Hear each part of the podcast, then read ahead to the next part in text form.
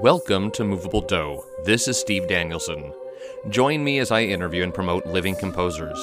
In this series of interviews, I talk with composers about their musical journeys, their past successes and setbacks, and their current projects. For more information about this podcast, as well as a complete archive of episodes, please visit sdcompose.com slash movabledo.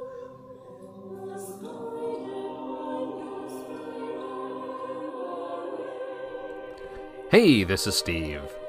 Thanks for listening to Movable Do. This is the bonus episode at the end of season three. So it has been an interesting season for me. Uh, so during the course of the season, I started working full time uh, as a middle school choir director. Uh, so thankfully, I had most of the interviews done before school started, and it was just a matter of making sure things kept rolling uh, during the course of the season uh, which means it made it a lot of fun for me because I recorded some of these uh, interviews back at the end of June of 2021, and here we are in November. Uh, and so it's been fun to to listen to them again uh, because it had been quite a while since I actually interviewed the person.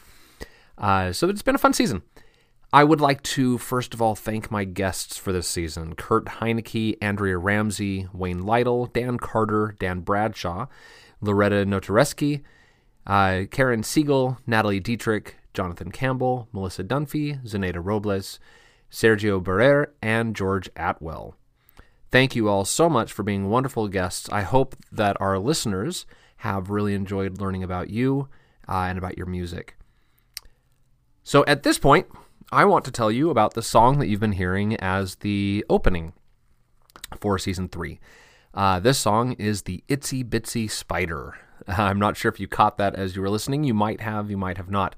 Uh, so I wrote this a long time ago, uh, in 2002, I believe, 2001, 2002, somewhere in there.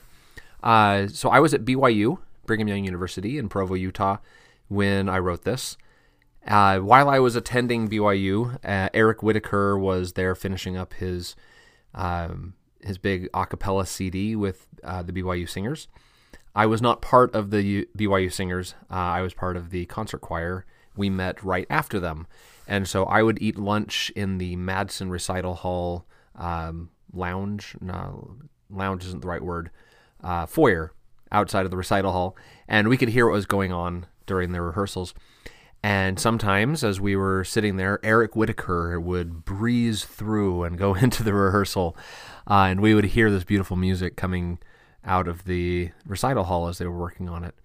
And as I was listening, I, I thought, I wonder if I could write something that sounds like Eric Whitacre, which was actually pretty presumptuous of me because I had hardly written any music at all at that point in my life.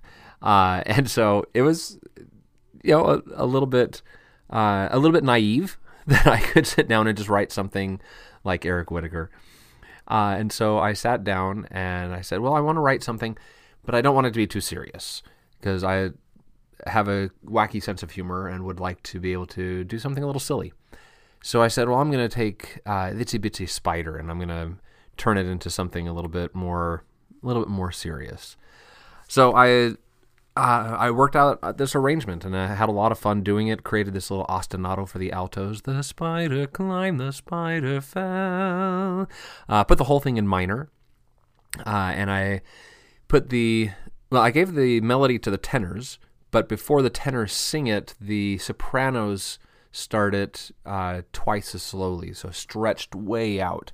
So the sopranos start, and then the tenors come in and sing the melody. Um, so of course they finish the melody before the sopranos do, uh, and then we have this little repetition in the the second phrase. Uh, and then when we get to "Out Comes the Sun," we go back into major with uh, eight part uh, divisi until the return of the ostinato, which takes us to the end of the song.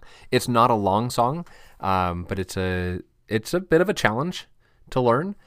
Uh, it has been performed by high schools uh, as well as professional choirs, so it, it's great for anywhere in that range.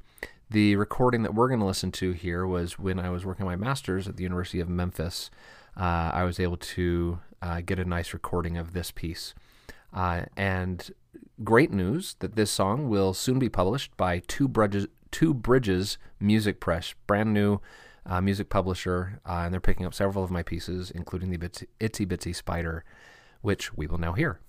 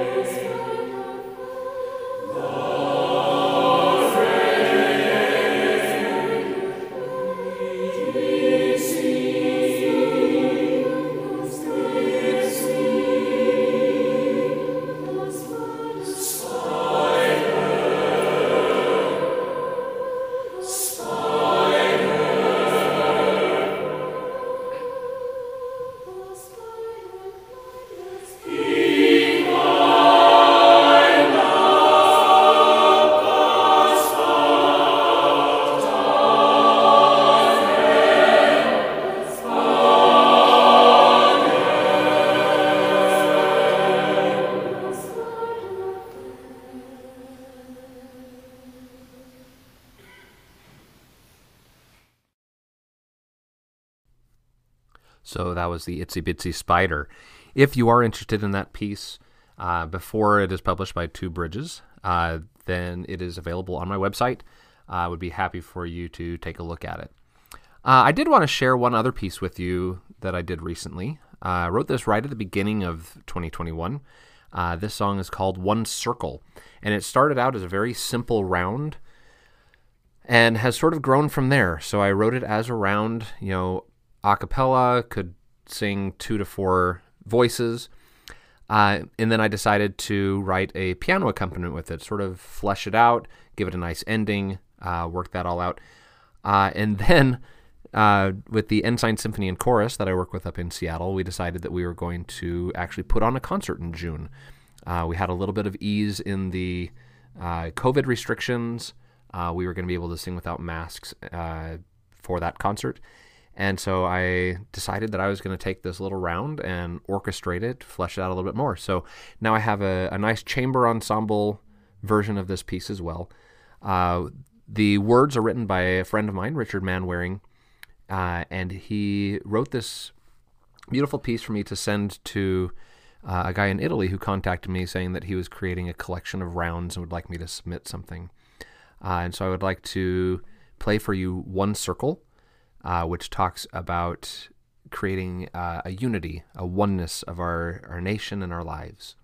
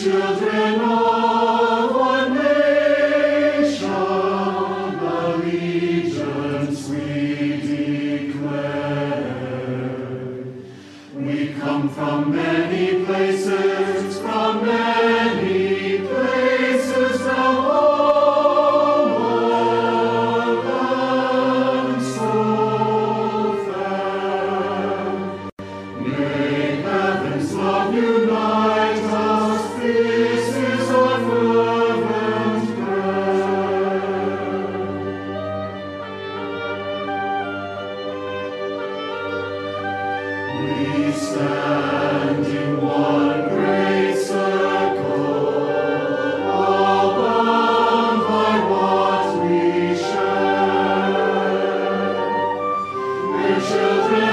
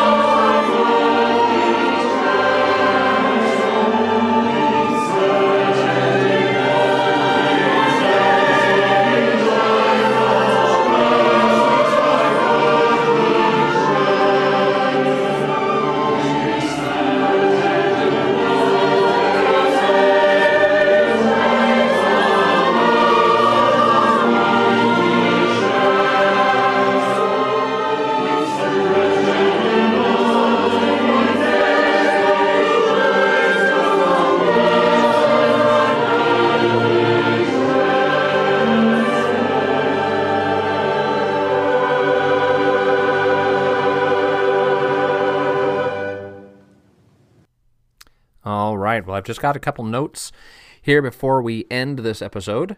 Uh, I'd like to first remind you about the smaller segments, movable snippets that I've started re- uh, releasing this season. Uh, I do plan on continuing to release those segments, both composers that have sent me music, uh, as well as taking snippets from some of the past episodes and just releasing them as uh, one song episodes. Uh, I would like to also mention that just recently I was, or this podcast was listed in the top 25 conductor podcasts on the website FeedSpot. Uh, and I thought that was pretty cool. We were listed at number 18. Uh, super excited about that. Uh, the last thing that I wanted to mention is that I'm actually going to be taking a little bit of a break. Uh, I realize that I cannot conduct interviews and prepare properly while I'm teaching full time. And so I'm going to be taking a little bit of break until summer of 2020 when I will begin recording again. I have not determined a release date yet, but as soon as I do, I will let you know on our Facebook group, Movable Do Listeners. Please join us there if you haven't already. All right, well, I think that is going to wrap up season three. Thank you all for joining us. Go buy some merch on our merch store uh, and keep listening. Share with your friends. Thanks for joining me for the season three of Movable Do. Keep the music moving.